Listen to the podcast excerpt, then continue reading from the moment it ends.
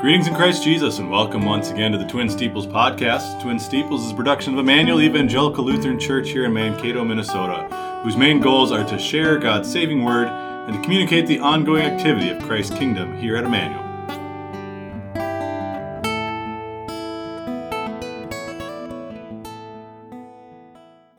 Thank you for joining us today. Today is Wednesday, September 20th, 2023. I'm your host, Pastor Joe Nauman, joined by Pastor Neil Radical. How are you doing today, Pastor? I'm blessed. How are you doing? I'm doing very well.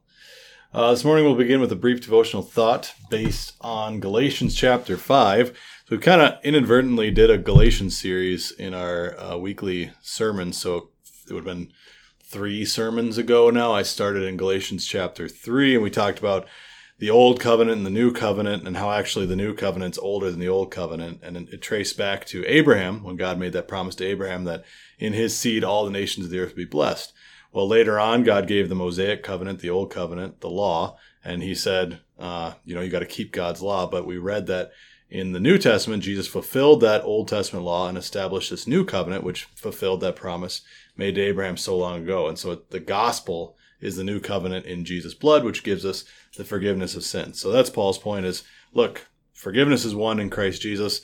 And that's his point of Galatians chapter 3. And then we move to Galatians chapter 5, and Pastor led us on a sermon. Yeah, basically. That. Yeah, that's talking about, well, how should we live in this new covenant then? How yeah. should we walk with the Spirit versus the way of the world? So is that kind of contrast between how we walk according to an unrepentant lifestyle, living however we want, and then walking in that new man and the Holy Spirit that Jesus living within us, you know, and how we walk according to His will and not our own, uh, satisfying the desires of our flesh, like uh, Paul says there. Good.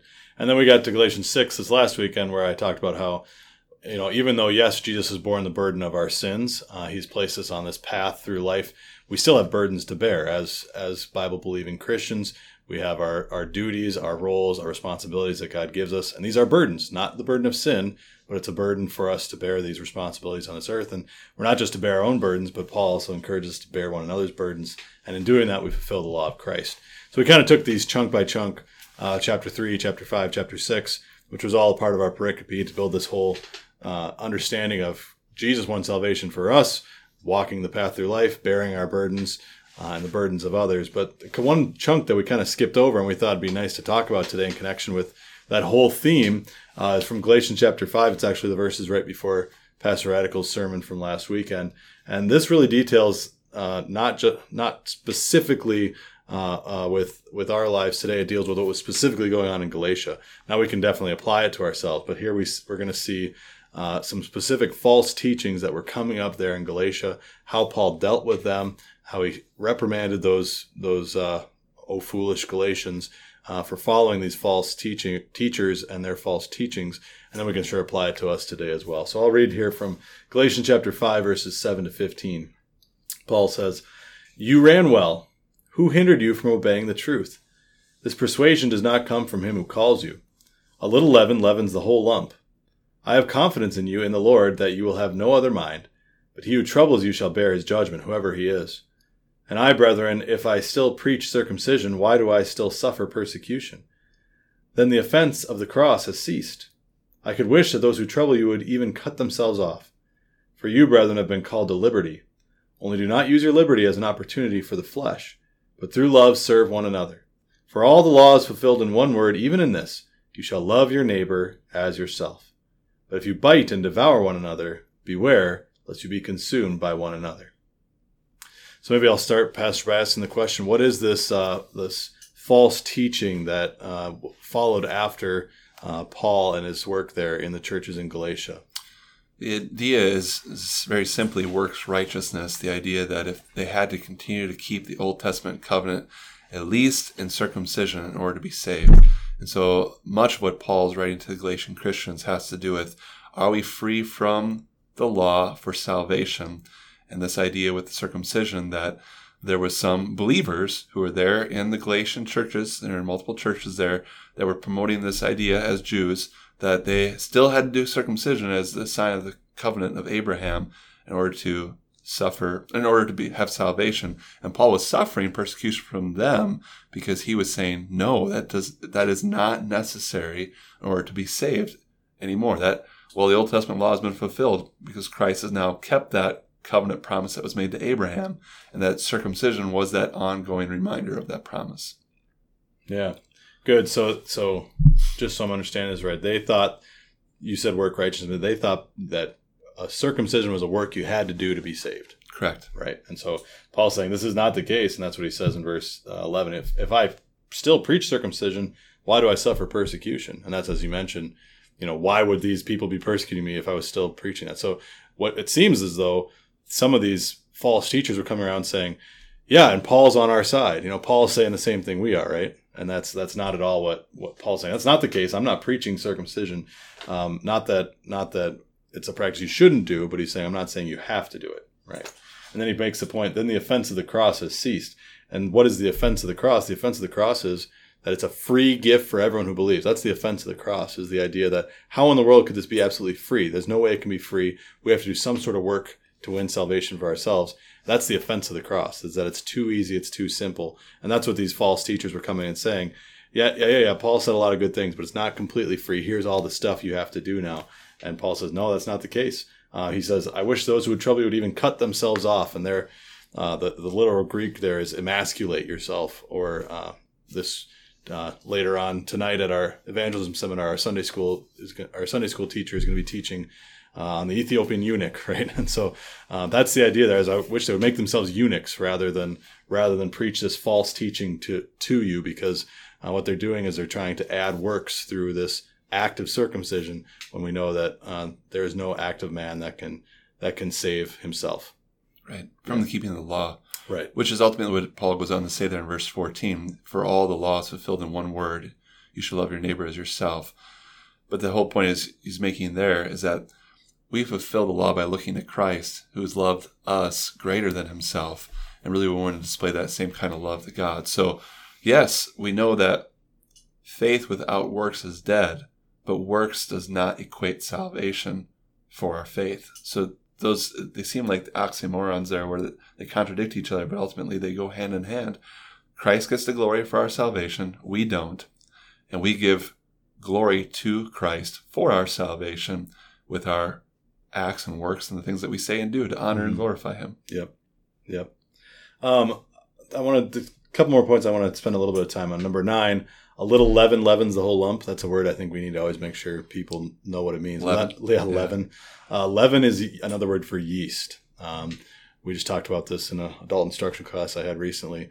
That uh, yeast is, you know, it's such a tiny. You add such a little bit of yeast to a big, you know, pile of dough, and yet that little bit of yeast, when you mix it all in the dough, what does it do to the to the whole lump of dough? The whole thing blows up. The whole thing expands. It doesn't just expand a little bit of the dough. It's it's the whole thing, and the same th- thing applies then to uh, false teaching. Is what the point that Paul's saying here is this little bit of you know if you say well the only thing God requires is circumcision, right? What are you doing? You're adding one little thing to God's word. You're adding one little work that you have to do to the work of Jesus' salvation. And really, what that does is it takes away from the work of Jesus' salvation. And that little bit, we might say, well, it's not that big of a deal to just force this one thing or say you have to do this one thing. But Paul's saying you add a little bit of false teaching, you add a little bit of work righteousness, and pretty soon it's going to blossom and spread and grow. And you know, if you look at the history of the Catholic Church, that's what you see happening. You know, they didn't start off by selling indulgences for forgiveness. Right. They started off as a New Testament church, and over the course of over a thousand years, uh, this little bit of false teaching crept its way into church, into the church, and by the time you get to Luther, the you see that happening. All kinds of problems. Yeah. yeah. So that's why we are so careful and so cautious and so uh, uh, detailed about making sure we stay faithful to God's word. You know, a lot of people refer to us as, well, you're that strict church, or you're the one who, you know, cares so much about every little jot and tittle. And yeah, we do. All yeah. of God's word is given yeah. for our learning, and all of God's word is important to us and should be treasured by it, by us. That's what Jesus said. Blessed are they who hear God's word and, and keep it, who treasure it, right? Jesus is the word. Yeah. So if we're not treasuring the word, what are we treasuring from Jesus? We're, we're not treasuring all of him. Good point. Yeah. And the other point I wanted to just spend a little minute on is uh, this idea of being called to liberty. You know, as Christians, we talk we talk about Christian liberty, and it's not the same sense as like you know we have liberty in the United States, and we think of that as you can do anything you want to do, you have complete freedom. Uh, as Christians we have liberty, but that liberty is is based on the the salvation that Jesus won for us. Because he won salvation, because he went to the cross, because he suffered, because he died, now we have uh, freedoms in the way that we worship. So think of the Old Testament, they have the ceremonial laws, the Passover laws, the different feasts and everything they had to keep. Um, now in the New Testament, we have liberty with how we do those things. We worship, we worship every day of the week. You know, you know, we have uh, every day of the week at some point during the the calendar year. We have a worship on Sundays and Mondays and Tuesdays and Wednesdays um, in order to pray, give praise to our God. So we can worship anytime we want. We can worship anywhere we want. In all things, we can give glory to God. And so we have liberty. But Paul says here, yes, you have liberty, but don't use your liberty as an opportunity for the flesh. Don't, just because we have a lot of freedom in the way we worship and the, the way that we do things, like we don't have to have circumcision. Uh, we don't have to keep many of the other Old Testament laws. We don't have to tithe, but that doesn't mean that we should allow this freedom that we have to be an offense to somebody else or as an opportunity for our own flesh to say, well, if I don't have to tithe, I don't have to give any money at all, or if I don't have to, we don't know, we don't have to uh, uh, worship on on Saturday as I did in the Old Testament. Well, then I'm just going to worship once a once a year. That'll be my worship. Like you know, that's don't don't give your liberty an opportunity uh, of, the, of the flesh. Yeah, so. Totally agreed. Any other thoughts or comments on this section here? Pastor? No, no. I I think the big takeaway I have is you know the offensiveness of the cross and why people don't want to follow it because Jesus has made it too easy, and you'd expect a perfect parent to make it easy for us to get home, and that's what he's done. Hmm, I like that. All right, let's pray. Lord Jesus, you are the Word of God made flesh. You dwelt among us, uh, becoming a human being, becoming our brother and our friend. Thank you for this great work, and we pray that you would continue to bless us as we study that Word and as we treasure the Word that you have given to us. Help us to see it not as a list of rules and commands that we have to keep in order to get to heaven, but rather help us to see it as an, a request from you. You who gave us so much and did so much for us to win that way home for us to heaven. Help us to see that, that great uh, work and to be motivated by it to say thank you to you in all we say and do. Bless us this day in Jesus' saving name. Amen. Amen. All right, a couple up, couple weekly updates and reminders today. Uh, our Wednesday midweek online Bible class is canceled today uh, because we'll be having hosting our evangelism seminar here at church. That's right in the church sanctuary. Any and all are invited to come. Please plan on joining us tonight. Uh, that'll be from six o'clock to eight o'clock. Uh, we are having a potluck. You're welcome to bring something if you like, but please don't feel like you have to.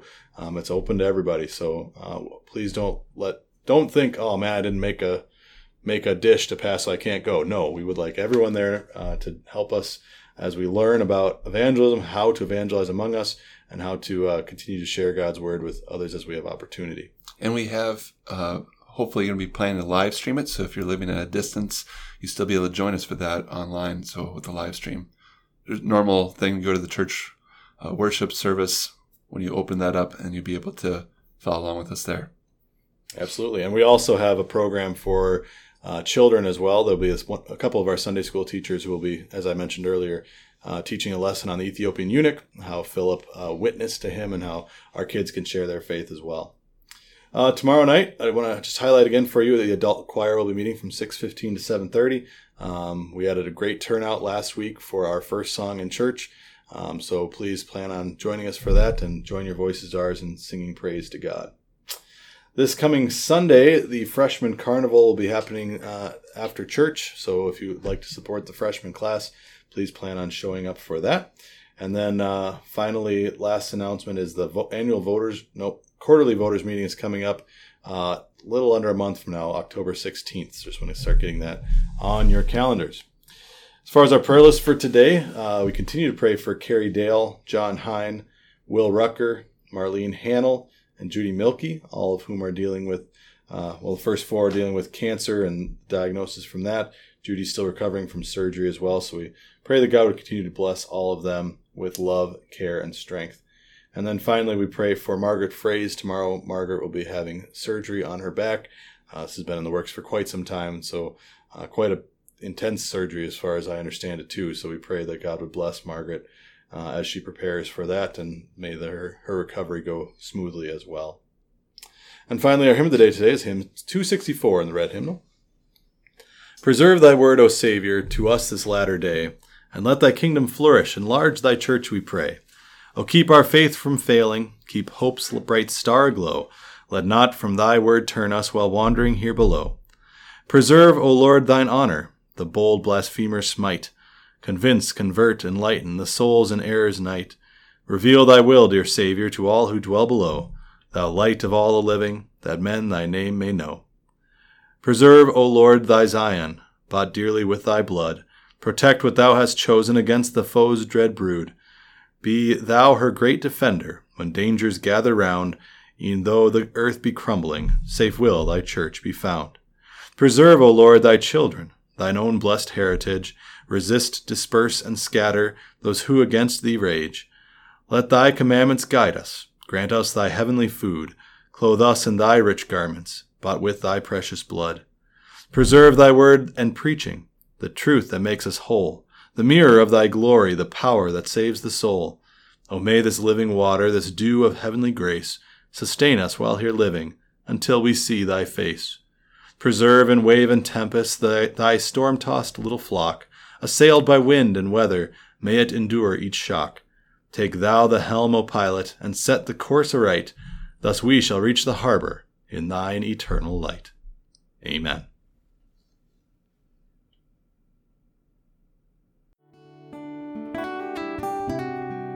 Thank you for joining us on the Twin Steeples podcast. Once again, Twin Steeples is a production of Emmanuel Evangelical Lutheran Church here in Mankato, Minnesota. For more information about the ongoing activity here, we'd invite you to check out our website, emmanuelmankato.org. Until next time, may God bless and keep you, and may you always remember, Emmanuel, God is with you.